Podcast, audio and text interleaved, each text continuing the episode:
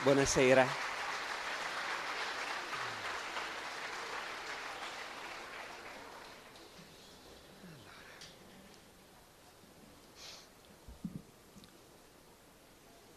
E vidi salir dal mare una bestia piena di nomi di bestemmia. È una citazione dall'Apocalisse con cui Papa Gregorio IX apre una bolla in cui parla dell'imperatore Federico II. Una bolla in cui denuncia l'imperatore Federico II, che è il protagonista della nostra serata, una bolla in cui Papa Gregorio denuncia l'imperatore Federico come nemico della Chiesa. Questa bestia piena di nomi di bestemmia, secondo il Papa, considerava Cristo un impostore, metteva in dubbio la sua nascita da una vergine e preferiva l'Islam al cristianesimo. Eh, questa è l'opinione del Papa. Io metterei subito in chiaro, come dire, qualcosa, toglierei il dubbio. Federico in realtà era cristiano, non è vero che preferiva l'Islam al cristianesimo. Eh, tanto che parlando della città di Iesi dove era nato, a un certo punto Federico II dice la mia Betlemme. Non era modesto, ma non era neanche musulmano. D'altra parte va detto che era nato il 26 dicembre e quindi un po' di idee gli erano venute in mente. E ci sono anche delle sue lettere ad altri regnanti cristiani in cui denuncia proprio questa persecuzione del Papa contro di lui, eh, dicendo sostanzialmente eh, sono perseguitato come Cristo. Era un imperatore cristiano, il che vuol dire per esempio che ha pubblicato leggi ferocissime contro gli eretici. Gli eretici dovevano essere bruciati vivi, tutti perché Federico II era un imperatore cristiano che sapeva che le leggi degli antichi imperatori romani sono ancora valide, ma vanno aggiornate. Nel diritto romano si diceva chi offende l'imperatore, chi è colpevole di lesa maestà, al rogo.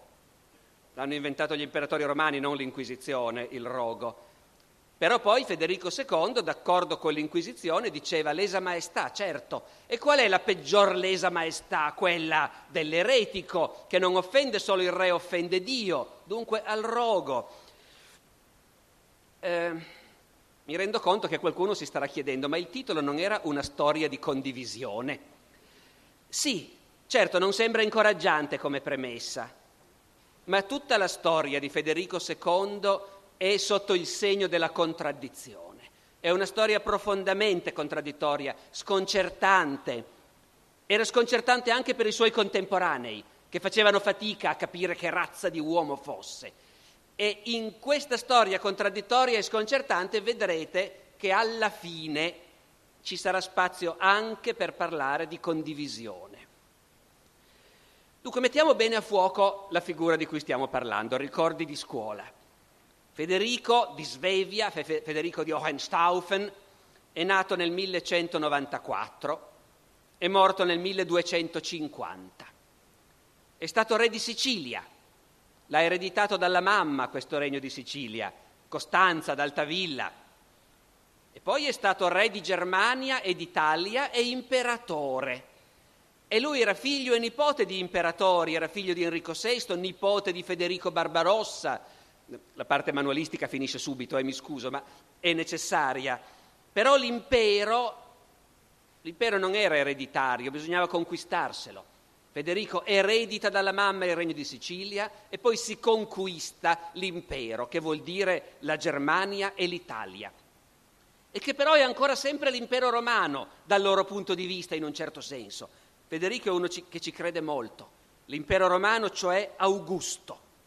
Federico si fa chiamare Augusto, si fa ritrarre in busti paludati con abiti classici, conia una moneta d'oro che copia le monete di Augusto e che infatti si chiama Augustale.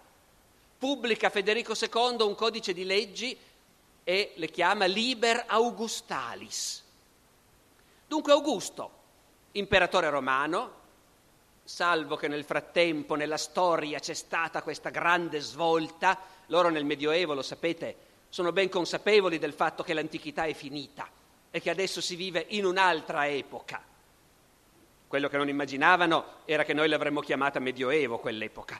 Eh, loro dicevano giustamente noi moderni. E la grande discriminante qual è? La nascita di Cristo, che cambia il corso della storia. Quindi lui sì è l'imperatore romano come Augusto, ma è anche l'imperatore cristiano, rappresentante di Dio sulla terra.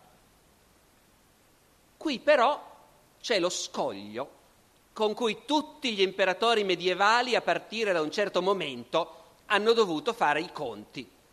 Rappresentante di Dio sulla terra l'imperatore, ma c'è qualcun altro che a un certo punto comincia a dire no, sono io il rappresentante di Dio sulla terra, il Papa. Il Papa che a partire dall'undicesimo secolo comincia a portare il titolo di vicario di Cristo. Noi ci siamo così abituati che sembra strano pensare che per mille anni i papi non si sono mai sognati di farsi chiamare vicario di Cristo. Vicario, voi capite, il sostituto, l'uomo messo lì a fare lo stesso ruolo. Invece dopo l'anno mille i papi cominciano a dire vicario di Cristo e dunque non è più l'imperatore, è il Papa che rappresenta Dio sulla terra. A partire da quel momento Papa e imperatore nel mondo cristiano non riescono più ad andare d'accordo. E tocca anche a Federico questo destino di non andare d'accordo col Papa. Eppure all'inizio andava bene. Federico era rimasto orfano da bambino. Morto il papà Enrico imperatore, morta la mamma Costanza erede del regno di Sicilia, il bambino eredita il regno di Sicilia, ma è un bambino, ci vuole un tutore e il tutore è il papa. E il papa pensava che Federico, questo bambino, avrebbe potuto manipolarlo come voleva. Pensava che lo avrebbe convinto a accontentarsi del regno di Sicilia e non pretendere di diventare anche imperatore. Finché Federico è un ragazzino, i papi lo hanno amato e coccolato. Innocenzo III lo dichiara figlio della Chiesa, filius ecclesiae. C'è anche un altro nome latino, anche quello, con cui Federico è conosciuto da bambino, da ragazzino. È un nome che fa il giro dell'Europa, il bambino di Puglia, Puera Pulie dove la Puglia per Sineddoche è un termine che loro usavano spesso per indicare l'intero sud, l'intero regno normanno di Sicilia. E questo bambino da cui tutti si aspettano grandi cose. Voi capite l'idea di questo bambino di cui il Papa è il tutore, che un giorno sarà re. Si fantastica molto intorno a questo bambino. Arriva fino in Germania questa espressione, i poeti tedeschi parlano del bambino di Puglia, das Kind von Puglie. E tutti si aspettano finalmente un imperatore che sarà capace di riportare la pace nel mondo cristiano, andando d'accordo col Papa. Però non dura. Quando Federico è bambino, il Papa è un grande Papa, Innocenzo III. È uno di quei grandi papi che noi medievisti abbiamo studiato per anni, Gregorio VII, Innocenzo III, Bonifacio VIII, chiedendoci chissà come erano. Poi è venuto Giovanni Paolo II e abbiamo tutti detto, ecco, dovevano, comincio a capire come dovevano essere quei grandi papi. Finché c'è Innocenzo III, Federico II si chiama ufficialmente re per grazia di Dio e del Papa. Appena muore Innocenzo III, le ultime tre parole cadono. Federico II comincia a chiamarsi re per grazia di Dio e comincia a mirare all'impero. Ha la corona di sua madre, la Sicilia, e comincia a aspirare alla corona di suo padre, l'impero. L'Italia, la Toscana, il nord, la Lombardia, la Germania. È elettiva la corona imperiale, bisogna far politica, conquistarsela. I papi non sanno bene cosa fare perché i papi non sono contenti all'idea che un solo sovrano mette insieme l'Italia del Sud e l'Italia del centro-nord della Germania e il Papa come si trova a quel punto? Schiacciato dentro Roma. I papi non sono contenti, però continuano a sperare. Dopotutto Federico è un uomo loro. E nel 1220 Papa Onorio III lo incorona imperatore. Diventato imperatore, Federico comincia a fare quello che vuole lui non più quello che si aspetta il Papa. Ed è qui che la sua immagine si sdoppia. è la grande difficoltà di capire chi era Federico II, in realtà non lo sapremo mai chi era davvero, perché non c'è nessuno che se lo racconta in termini neutrali. Federico II per molti è il sovrano più straordinario che loro abbiano mai conosciuto. È un sovrano rivoluzionario che sta costruendo un sistema di potere che preannuncia già l'assolutismo, un sovrano che governa davvero, non come i re medievali che si appoggiavano sul consiglio dei vassalli. Federico è un sovrano che ha dei burocrati pagati, che pubblica leggi, che fa ascoltare davvero la sua autorità e poi al tempo stesso è un uomo eccezionale perché è intelligente, è curioso, si interessa di tutto, conosce tutto, discute di filosofia, di magia, di matematica. La gente è stupefatta. Lo chiamano stupor mundi, lo stupore, la meraviglia del mondo. E badate che quei cristiani del 200, Federico muore che Dante credo sia appena nato, deve nas- o sta per nascere, è quello il mondo. Quei cristiani del 200 non sono degli ingenui, è una civiltà evoluta, complessa, enormemente sofisticata, con intellettuali di un'intelligenza strabiliante, però uno come Federico non l'hanno mai visto. Stu- sono gente che non si stupisce di niente, invece Federico li stupisce, stupor mundi. Questo per metà dei suoi contemporanei per l'altra metà è l'anticristo. Io pensavo adesso di appoggiarmi per qualche minuto sulla testimonianza di un autore che l'ha conosciuto bene, Federico. È uno degli autori più divertenti del 200, fra l'altro, Fra Salimbene, Salimbene da Parma, grande cronista, frate francescano, uno degli uomini più informati del suo tempo. Fra Salimbene è un uomo di nobile famiglia, ha conosciuto tutti, ha conosciuto papi, vescovi, imperatori. Per poco è diventato vescovo anche lui, fra Salimbene. Da vecchio nella sua cronaca lo dice e si vede che gli dispiace un po'. Dice bastava che mio papà insistesse un po' di più col Papa e invece non è andata così. E fra Salimbene è anche uno degli uomini più pettegoli del suo tempo. Conosce delle cattiverie su tutti. E su Federico II ha da dire tantissime cose il nostro frate. Quando comincia a parlare di Federico traccia un ritratto che è quello della propaganda papale. Salimbene è importante, perciò ve lo dico, scrive molti anni dopo, quando Federico è già morto da un bel pezzo. Vedrete perché è importante. Salimbene riferisce la propaganda ufficiale. Federico per tutta la vita ha combattuto contro la Chiesa, non era credente, della fede in Dio non sapeva cosa farsene. E questo Federico fu uomo pestifero e maledetto, scismatico, eretico ed epicureo, che ha corrotto tutta la terra. E poi naturalmente astuto, avaro, lussurioso, malizioso, iracondo, tutti i sette peccati capitali. Eppure dopo aver detto tutto questo, Salimbene dice, e ogni tanto era un uomo di valore. Quando voleva far vedere le sue qualità, e la sua cortesia. Era un uomo piacevole, allegro, simpatico, pieno di iniziativa. E Salimbene aggiunge, io l'ho conosciuto e c'è stata un'epoca in cui gli volevo bene. E ancora, conosceva tante lingue e le sapeva parlare tutte. E per farla breve, dice Salimbene, se fosse stato un buon cattolico e avesse amato Dio e la Chiesa e l'anima sua, non ce ne sarebbe stato un altro come lui fra i sovrani di questo mondo. Però naturalmente Federico ha sbagliato tutto, ha combattuto la Chiesa e perciò è morto, scomunicato e dannato. Ah sì, Salimbene dice anche un'altra cosa, è molto curiosa perché lo dice senza commento. A un certo punto Salimbene di Federico dice voleva mandare la Chiesa a gambe all'aria in modo tale che sia il Papa che i cardinali e gli altri prelati fossero poveri e andassero a piedi. E uno si chiede, ma questo è un francescano, non sarà che il francescano se ne deve rendere conto che questa cosa non è poi così vergognosa? Ecco, uno si chiede se sotto sotto anche Salimbene non è un po' tormentato dalla contraddizione, perché questo programma a San Francesco sarebbe piaciuto. Ma c'è un'altra cosa fondamentale.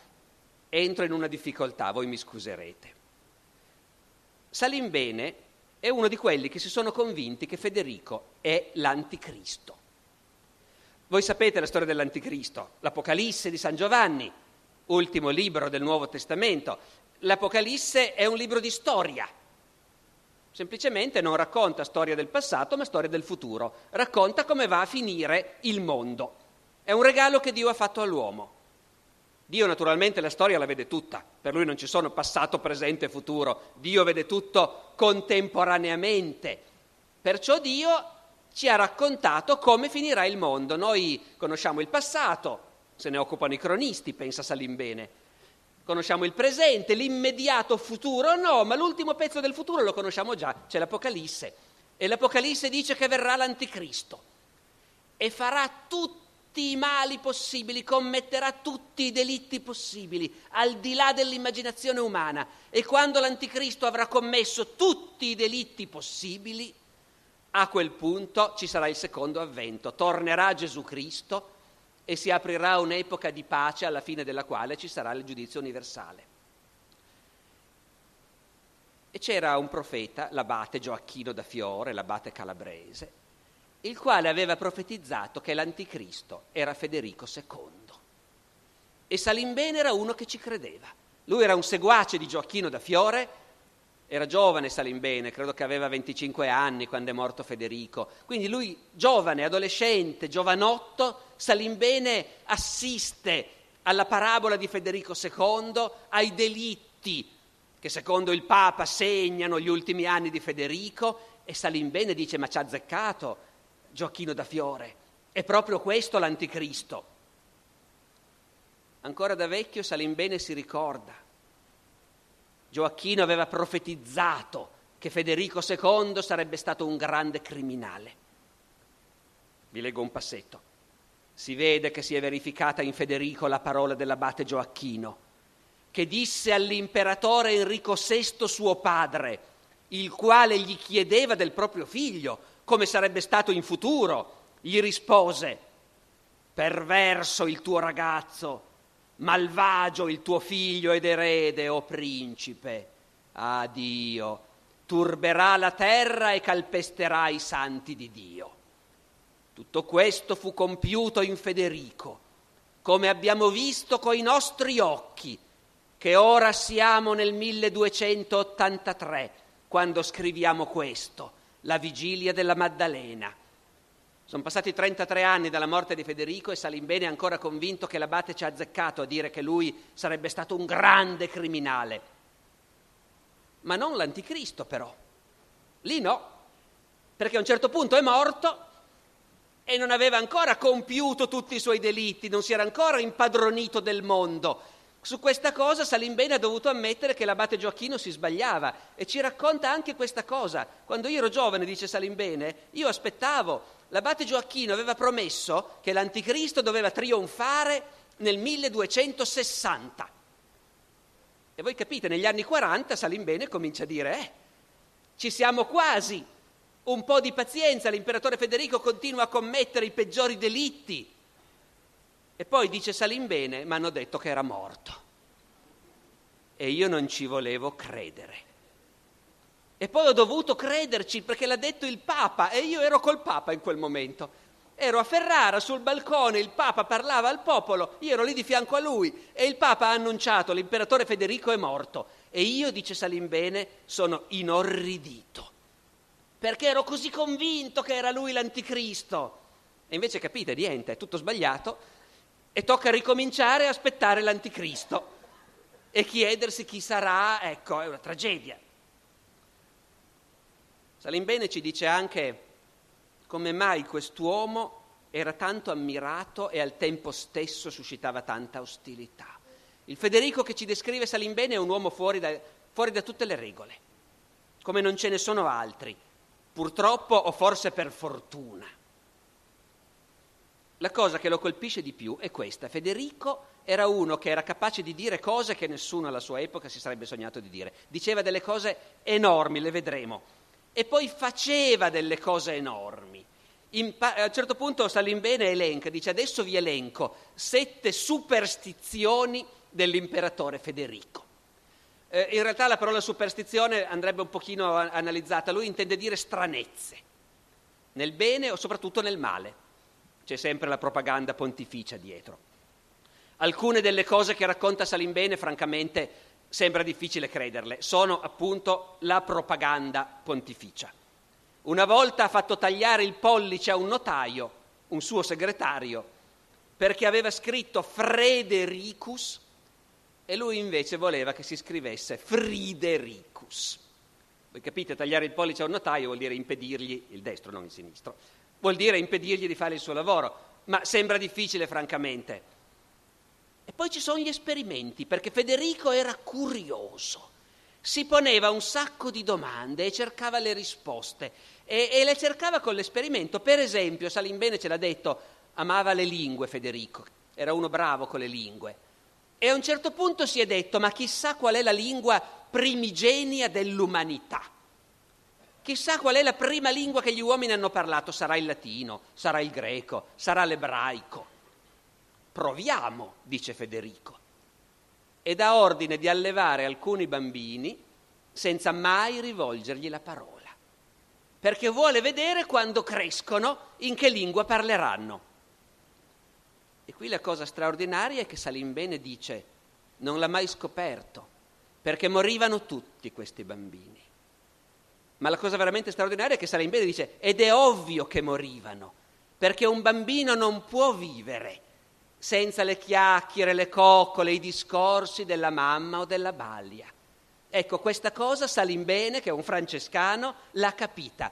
Federico, che era un superuomo, non c'era arrivato a questa cosa qui. Poi ci sono tutti gli altri esperimenti che, ripeto, sono sicuramente la propaganda dei nemici. Federico che vuole scoprire se l'anima esiste. Allora fa chiudere un uomo in una botte finché non muore. Poi apre la botte il corpo c'è, ma l'anima non c'è da nessuna parte. E quindi Federico che vuole scoprire i misteri della digestione, quindi fa mangiare abbondantemente due uomini, poi uno lo manda a caccia e l'altro lo manda a fare la pennichella. La sera li fa squartare tutti e due per vedere quale ha digerito meglio. Ma io ripeto, non vorrei che vi faceste influenzare, perché queste sono le chiacchiere della propaganda pontificia e guelfa, e mi sembra francamente molto improbabile che Federico facesse davvero queste cose. Invece c'è una cosa che dice Salimbene che è credibile, secondo me.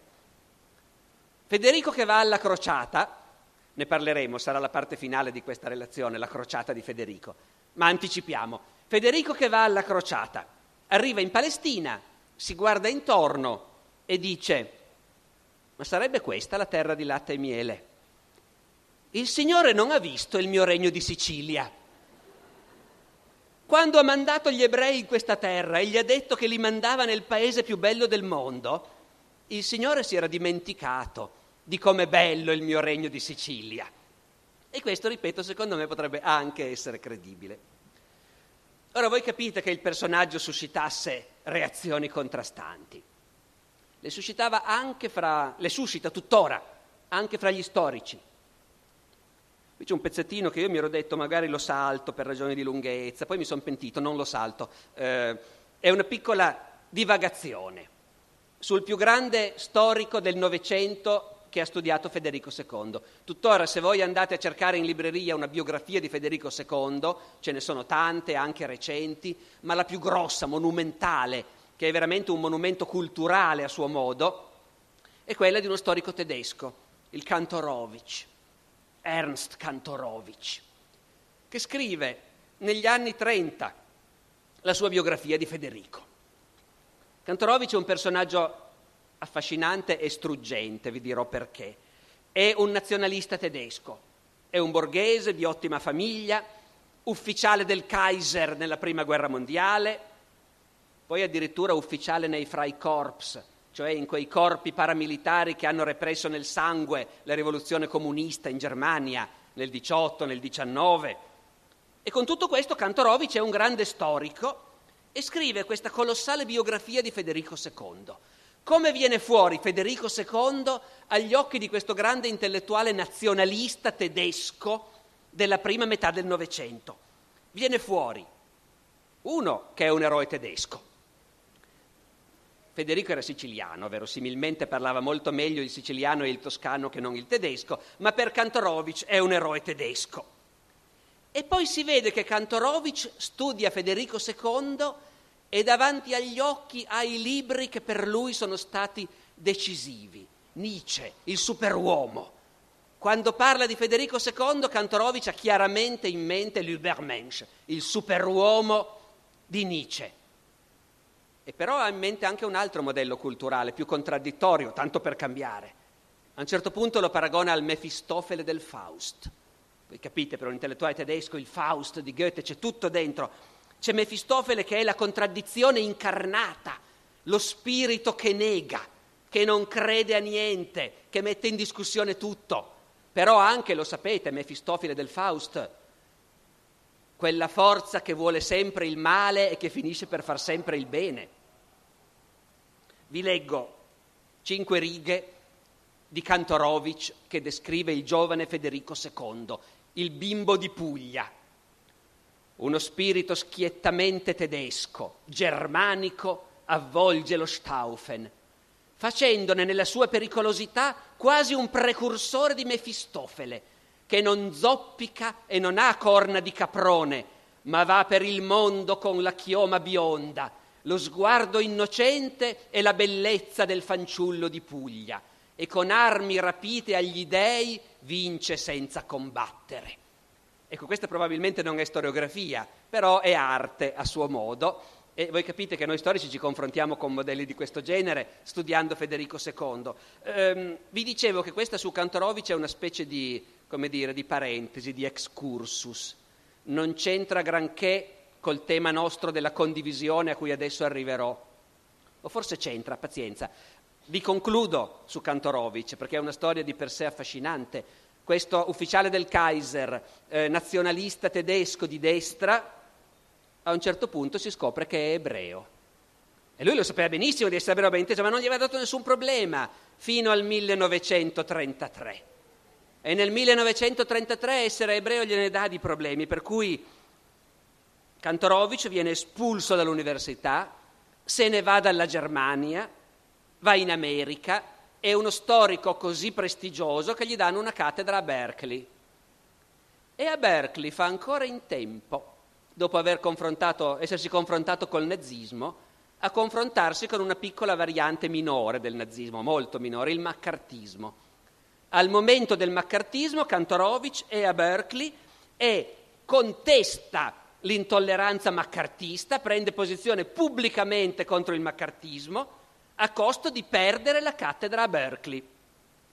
È vero che gliene danno subito una Princeton, perché è comunque... Ecco, tanto per dirvi come possono essere o come sono stati nel Novecento certe volte, struggenti no? i percorsi degli uomini, anche chi fa un mestiere tranquillo come il mio.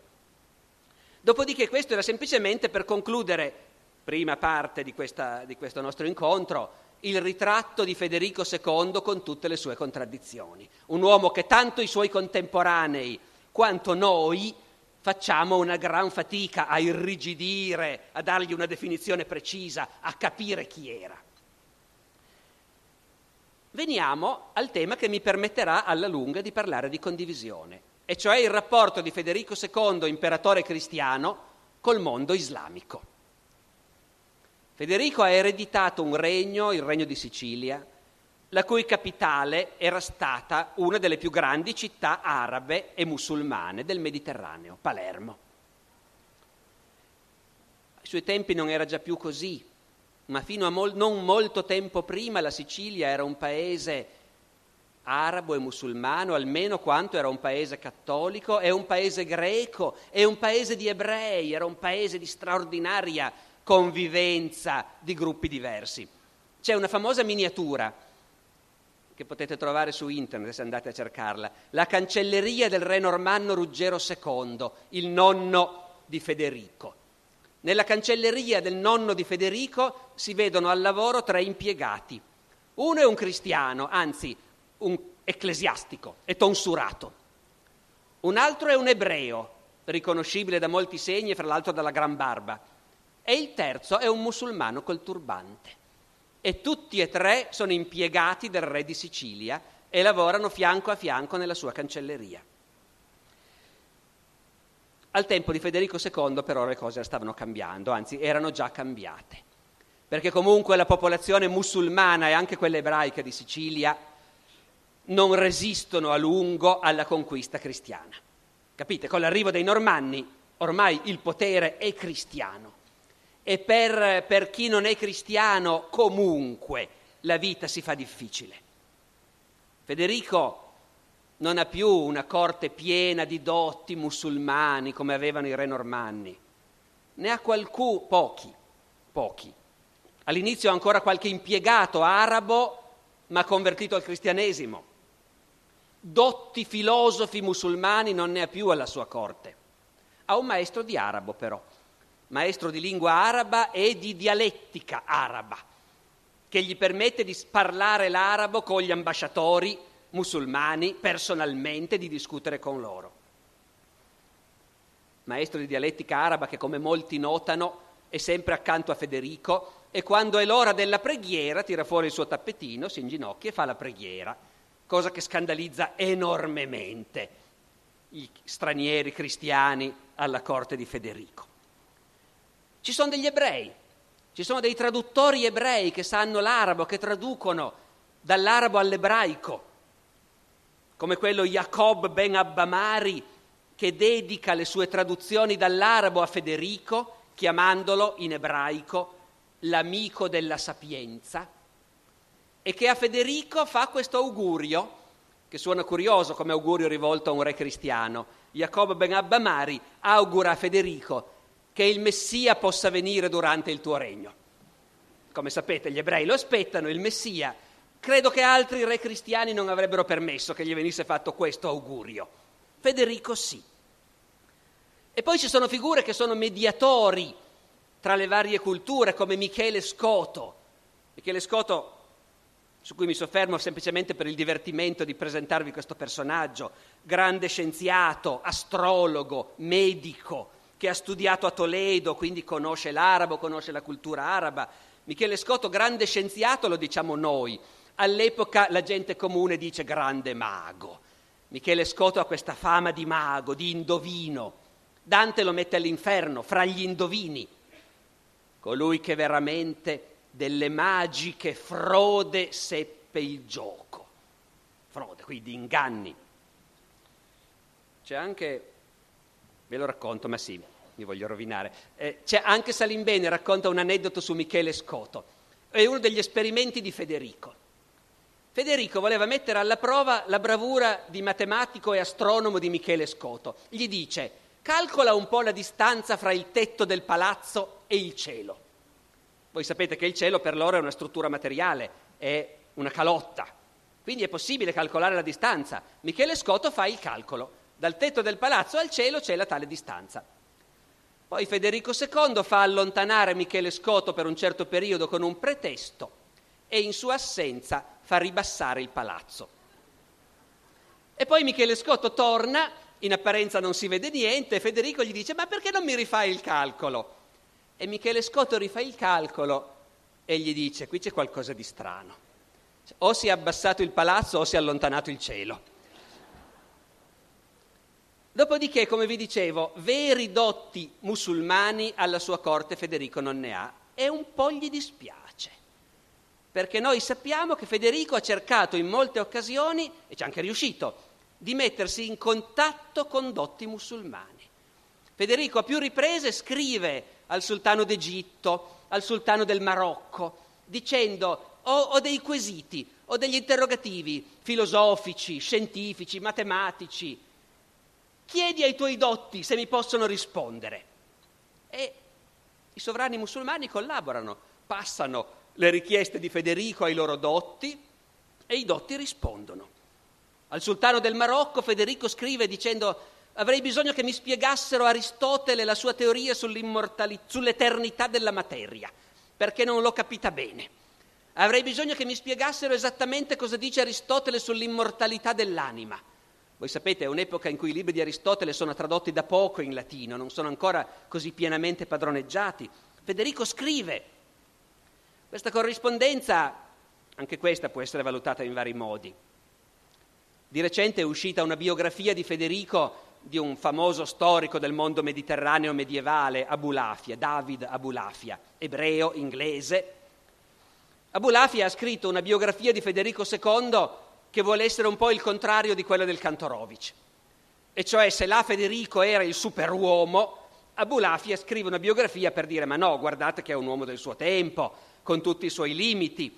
E quindi di fronte a queste richieste, a questi quesiti scientifici, filosofici, che Federico spediva ai dotti dell'Islam, Abulafia dice sì, vabbè, si vede, è uno che ha orecchiato dei concetti. Ehm, il guaio è che anche i dotti musulmani tendono a pensare la stessa cosa. Infatti qui si vede la difficoltà di questo dialogo che Federico cerca di aprire. Il sultano del Marocco passa i suoi quesiti al suo principale filosofo, Ibn Sabin, Ibn Sabin scrive, risponde a Federico un intero libro, però gli risponde in un tono un po' sostenuto, perché Ibn Sabin scrivendo a Federico gli dice, imperatore, ma tu hai formulato il quesito ma non l'hai mica formulato bene, cioè, si vede che non padroneggi il linguaggio scientifico, dovresti studiare di più prima di fare domande, se no ti confondi con la folla ignorante. E poi il guaio veramente è che Ibn Sabin gli dice, ma poi dopo tutto, insomma, se hai tutta questa gran sete di verità, perché non cominci a convertirti all'Islam? E lì si vede che appunto per dialogare bisogna essere in due e che, come dire, il clima dell'epoca era quello che era, ecco, non era facile per nessuno. E abbiamo parlato dei dotti, del tentativo di Federico di stabilire un ponte, una comunicazione con i dotti musulmani. Ma poi il suo problema quotidiano non sono i dotti, sono i poveracci. Lui è re di Sicilia e in Sicilia è pieno di popolazione musulmana e sono quasi tutti poveracci, contadini. Sono contadini che se la passano male perché da quando comandano i cristiani chi è rimasto musulmano se la passa male. C'è poco da fare, non sono più i tempi in cui gli scrittori arabi esaltavano la Sicilia come la più bella provincia del mondo musulmano. Adesso che in Sicilia comandano gli infedeli non è più così, molti se ne sono andati e gli altri vivono male. Anche l'economia della Sicilia ne risente. Federico interviene proprio sul piano economico, cerca, cerca di reintrodurre in Sicilia quelle colture in cui i suoi contadini arabi erano più bravi, la canna da zucchero, l'indaco, l'ennè, ma serve a poco. La popolazione musulmana di Sicilia sta male ed è scontenta. Federico ne prende atto, cerca di intervenire con le leggi. Federico è un grande legislatore, uno dei motivi per cui è ammirato come sovrano, è un grande legislatore e in queste leggi interviene su questo problema. Anche i nostri sudditi, ebrei o saraceni, hanno il diritto di intentare causa a un altro come vogliono in tribunale. Nessuno deve impedire a un altro di far causa per difendere i suoi diritti solo perché non è cristiano. Che sono ovviamente parole molto alte, però ci fanno anche vedere, intuire qual era la situazione reale. Che in realtà questa popolazione musulmana o la minoranza ebraica in tribunale non li facevano entrare anche quando c'è qualche delitto, qualche crimine contro un musulmano o contro un ebreo, noi vogliamo che sia perseguito dalla giustizia. Però, di nuovo, se bisogna dirlo, è segno che in realtà la popolazione musulmana ed ebraica è soggetta a continue vessazioni. E infatti si ribella. I musulmani di Sicilia, quando Federico prende il potere, vivono in gran parte in uno stato di ribellione endemica. Già vivono in gran parte nelle zone più impervie della Sicilia, nelle montagne dell'interno, dove è difficile andarli a prendere. E sempre di più si comportano più da briganti che da contadini, non pagano l'affitto ai padroni. Eh, non migliora la situazione il fatto che moltissima terra in Sicilia è posseduta dalla Chiesa. Moltissimi di questi musulmani sono servi dell'arcivescovo di Monreale, del vescovo di Agrigento, e questo non aiuta evidentemente Fatto sta che a un certo punto la ribellione scoppia apertamente, i contadini musulmani di Sicilia si ribellano e fra l'altro prendono Agrigento, catturano il vescovo di Agrigento, se lo portano in montagna, lo tengono prigioniero un anno. Questo punto Federico interviene e, e, come dire, non voglio dire il peggior Federico che interviene, ma è lo stesso Federico che aveva condannato gli eretici al rogo perché nessuno deve disobbedire nel mio regno. E quindi qui Federico interviene contro i musulmani di Sicilia con una durezza estrema, non perché sono musulmani, ma perché sono ribelli. Quando si raccontano le campagne di Federico contro i ribelli di Sicilia, è difficile non usare un termine che a noi è diventato fin troppo familiare, anche se loro non lo conoscevano, pulizia etnica. È pulizia etnica, tanto che alla fine non ci saranno praticamente più musulmani in Sicilia. Federico decide che siccome sono ribelli impenitenti vanno sradicati.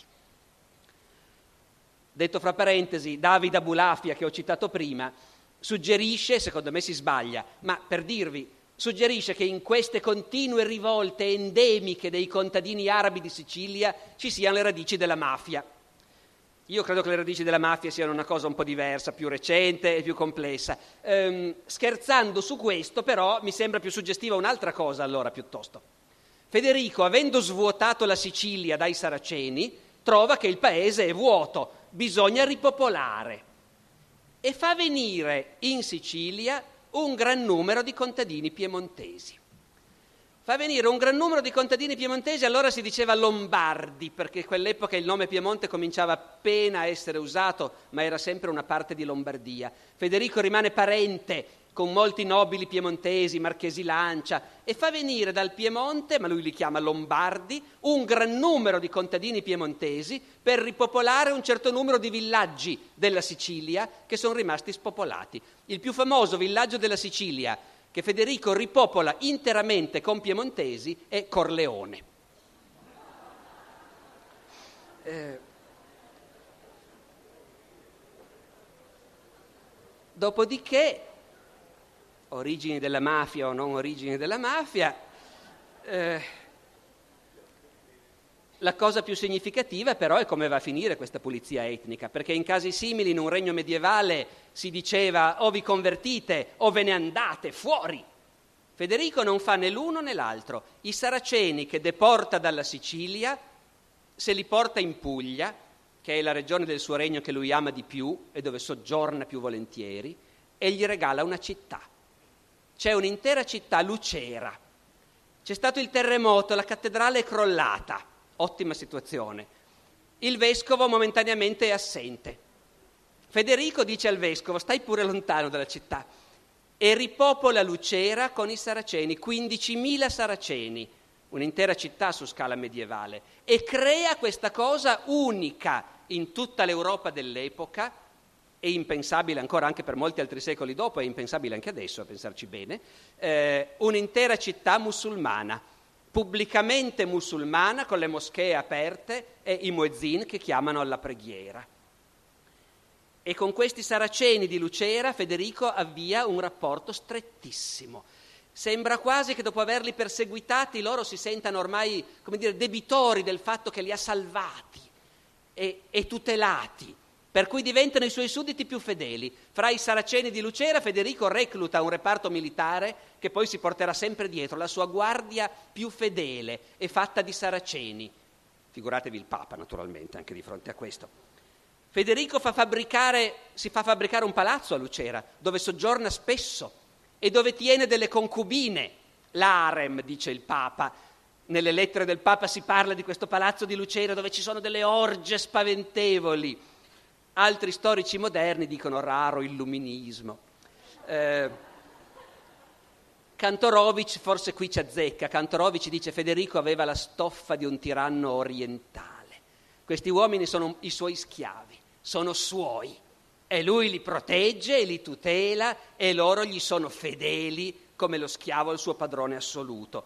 Sta di fatto che il Papa dice non potrei mandare dei domenicani a Lucera per predicare, e Federico dice, ma non ce n'è bisogno, si stanno già convertendo, molti si sono già convertiti, non c'è nessuno. Insomma, i saraceni di Lucera sopravviveranno ancora 50 anni dopo la morte di Federico, saranno poi gli angioini che decideranno di farla finita e spianeranno Lucera e venderanno in schiavitù tutti i saraceni rimasti.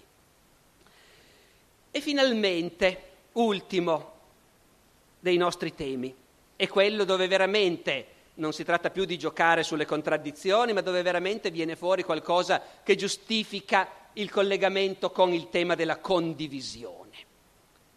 La crociata. Federico e la crociata.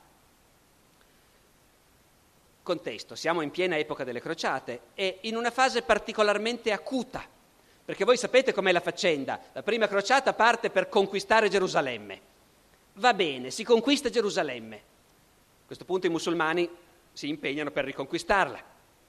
Le prime, le crociate successive, la seconda, la terza, sono fatte per difendere Gerusalemme dai musulmani che vogliono riconquistarla. Poi i musulmani vincono, Saladino riconquista Gerusalemme. Si continua a fare le crociate per riconquistarla un'altra volta. Federico viene fuori in questa fase. Gerusalemme in mano ai saraceni, e i papi spingono con tutta la loro forza, che è molta, i sovrani cristiani a partire per riconquistarla Gerusalemme. Federico è l'imperatore, è il più importante dei sovrani cristiani, lui più di tutti ci deve andare. I papi insistono. Federico per un po' di tempo traccheggia, poi alla fine decide di partire, organizza una crociata. Organizzare una crociata, tra l'altro, è una cosa complessa, e ve l'ho detto, questo è un mondo sofisticato, complesso, bisogna trovare finanziamenti per prima cosa, e poi trasporti, rifornimenti, assumere gente. Federico organizza la cosa, il Papa finanzia, va tutto bene, le truppe si imbarcano, Federico arriva a Otranto per imbarcarsi anche lui, poi fa sapere che purtroppo si è ammalato, per il momento non può partire, e quindi si ferma il Papa è fuori di sé. Va detto che questa avventura della crociata coincide con l'elezione di un nuovo Papa. Noi abbiamo visto, Innocenzo III si era potuto illudere che Federico, il figlio della Chiesa, fosse una creatura sua. Onorio III aveva già capito che non era proprio così, ma ci aveva provato lo stesso, l'aveva incoronato imperatore. Adesso è venuto fuori un altro Papa, che era il cardinale Ugolino di Ostia, grande amico di San Francesco, fra l'altro, e questo nuovo Papa si è scelto un nome che non è per niente rassicurante, perché si è chiamato Gregorio, Gregorio IX. Ora voi sapete che la scelta del nome, lo sappiamo tanto più oggi, la scelta del nome di un Papa è o può essere importante, programmatica. Pensiamo a tutti i discorsi che si fanno sul fatto che oggi abbiamo un Papa Francesco come non c'è mai stato prima. Cosa, perché Papa Gregorio è un nome preoccupante? Ma perché Papa Gregorio vuol dire Gregorio VII, la lotta per le investiture, Enrico IV a Canossa. Anche qui faccio appello ai ricordi di scuola, ve lo ricordate tutti, no? Enrico IV che a Canossa deve stare tre giorni nella neve a fare penitenza, a chiedere perdono a Papa Gregorio. Un Papa che decide di chiamarsi Gregorio in un momento in cui i rapporti con l'imperatore già sono un po' tesi, non promette niente di buono. Gregorio è furibondo. Federico ha fatto finta di partire per la crociata e poi non c'è andato. Il Papa comincia a mettere in circolo queste lettere in cui dice appunto è un ateo, peggio, è un musulmano. Servis Christi, un po' di latino sono sicuro che lo reggete, servis Christi servos prefert Macometi preferisce i servi di Maometto ai servi di Cristo. Federico tira in lungo finché può, mentre è malato e non può partire, comincia a negoziare col sultano, dicendogli, io devo partire per la crociata, a noi ci interessa Gerusalemme, non è che potremmo metterci d'accordo.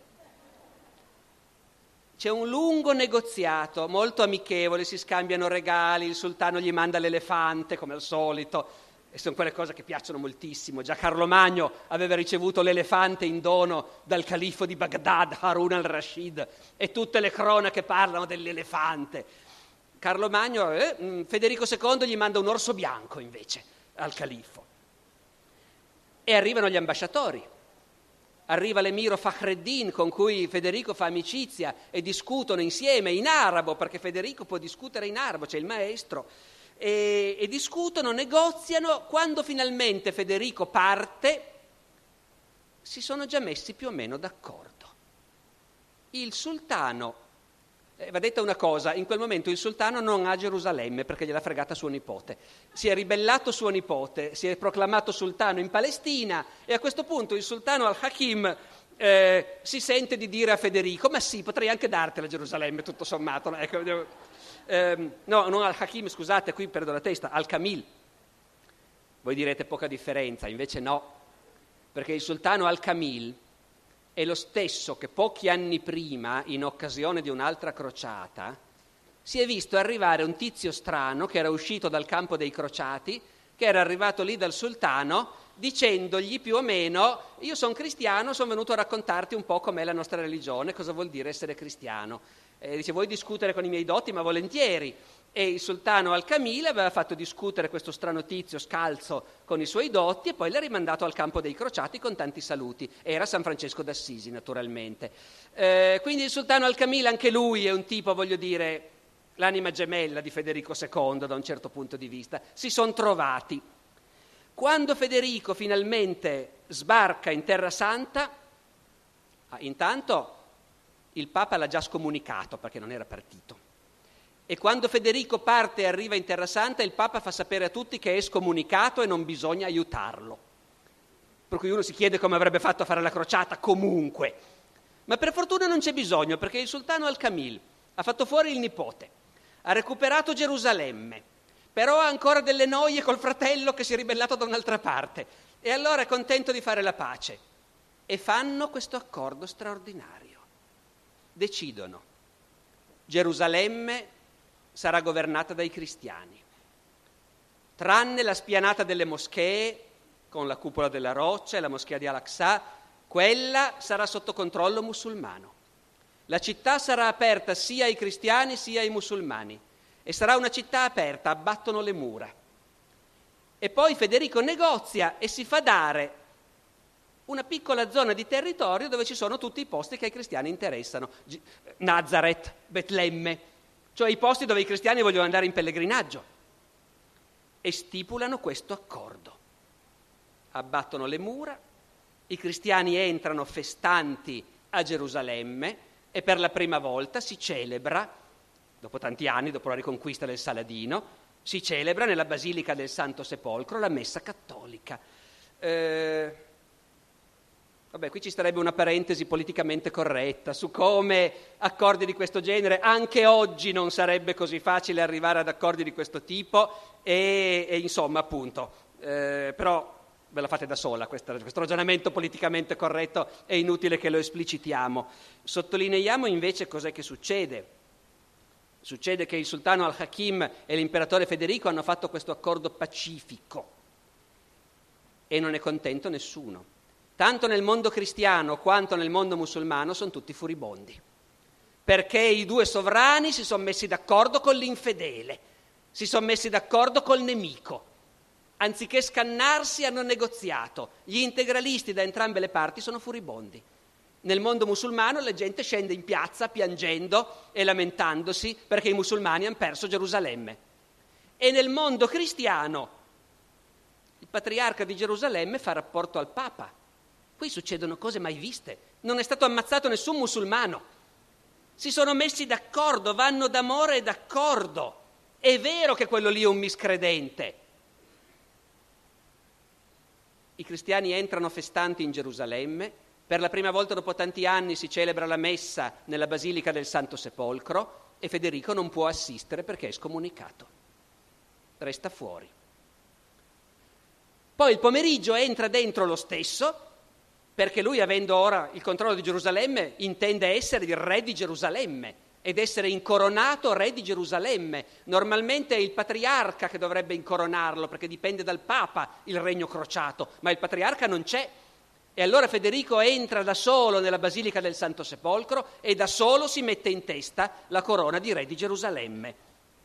Risultato, il Papa getta l'interdetto sulla città di Gerusalemme. Sapete cos'è l'interdetto? Non si può celebrare la messa. La città di Gerusalemme è stata sconsacrata dall'ingresso dello scomunicato Federico nella basilica, perciò l'intera città è sotto l'interdetto. Capite che il livello di paradosso diventa tale. Per un po' regge l'accordo, questa è almeno una buona notizia. Per qualche anno regge, finché vivo Federico regge, finché vivo Alcamil regge, poi le cose a questo mondo finiscono tutte, insomma, ma comunque loro ci hanno provato.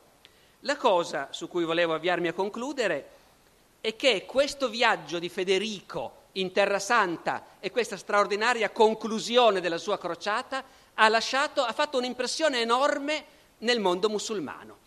Al di là, dicevo, delle proteste di piazza, ma i dotti musulmani, i cronisti, quelli che raccontano questi avvenimenti, sono tutti esterrefatti e proliferano gli aneddoti inventati, anche quelli, quasi tutti, su Federico II, che per questi scrittori arabi è un cristiano straordinario, un cristiano che in realtà sotto sotto sarebbe dei nostri. Raccontano, Federico II è entrato a Gerusalemme e per cortesia le autorità musulmane hanno ordinato al muezzin di non fare quella notte l'appello alla preghiera per non disturbare l'ospite cristiano. Mattino dopo Federico si alza e dice: Ma com'è che non hai sentito l'appello del muezzin? E gli dicono: Ma era per farti piacere. Dice: Come per farmi piacere? Ma io sono venuto apposta per sentire l'appello del muezzin. Ripristinatelo immediatamente.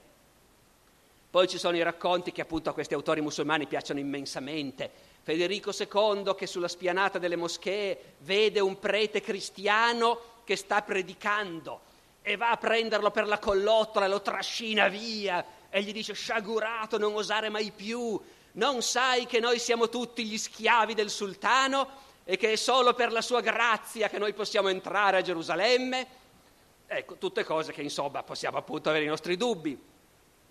Ce n'è uno di racconto che a me invece suona più verosimile e, è una cosa sottile, spero di riuscire a raccontarla chiaramente. Racconta un cronista arabo che quando Federico è entrato nella moschea della roccia, c'era lì un'iscrizione in arabo che diceva Saladino purificò dai politeisti questa città di Gerusalemme. Saladino aveva appunto riconquistato Gerusalemme ai crociati. Federico si fa leggere l'iscrizione e poi racconta il cronista arabo, dice, e chi sarebbero questi politeisti? La sottigliezza della cosa sta in questo, che per i musulmani, forse sempre, ma specialmente in quei tempi di conflitto molto duro, l'accusa ai cristiani di essere politeisti in realtà era un'accusa comunissima.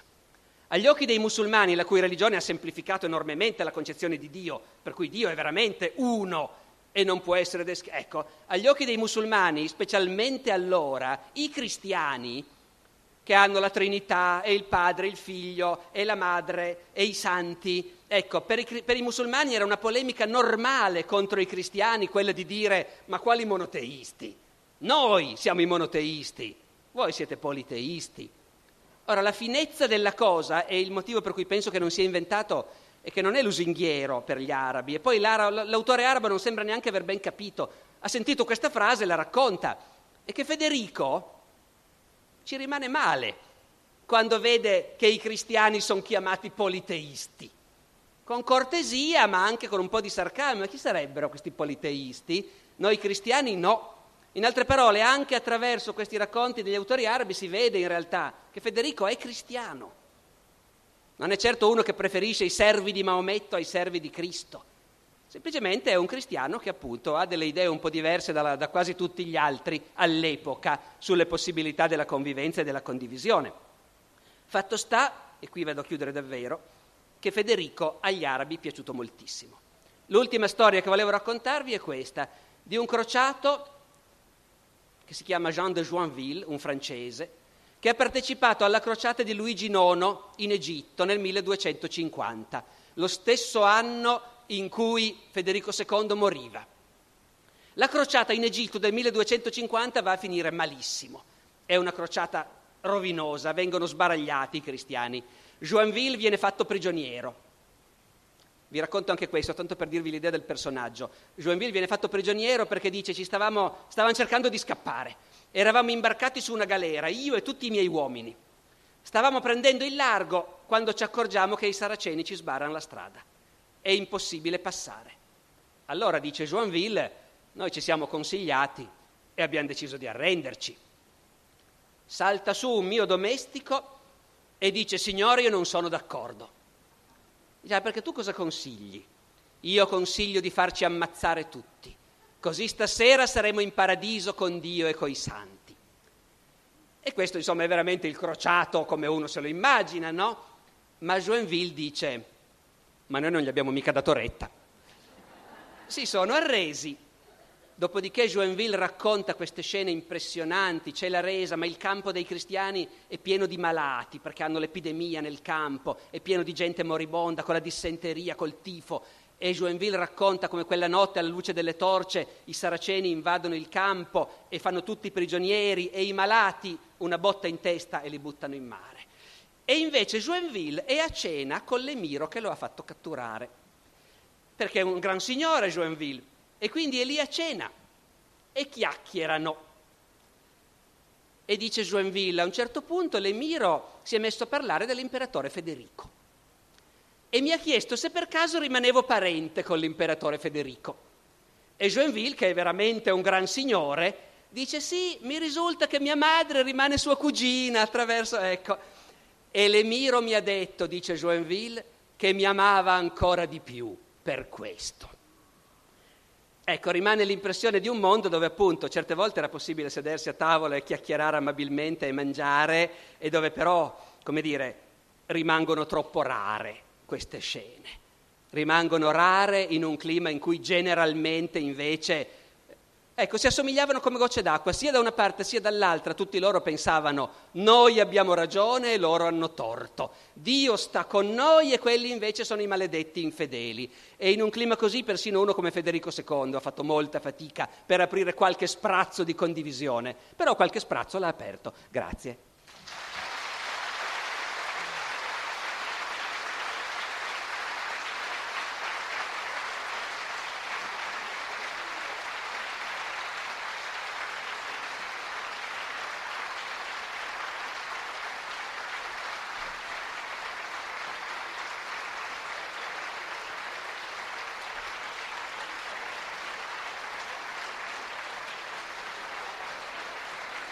Grazie.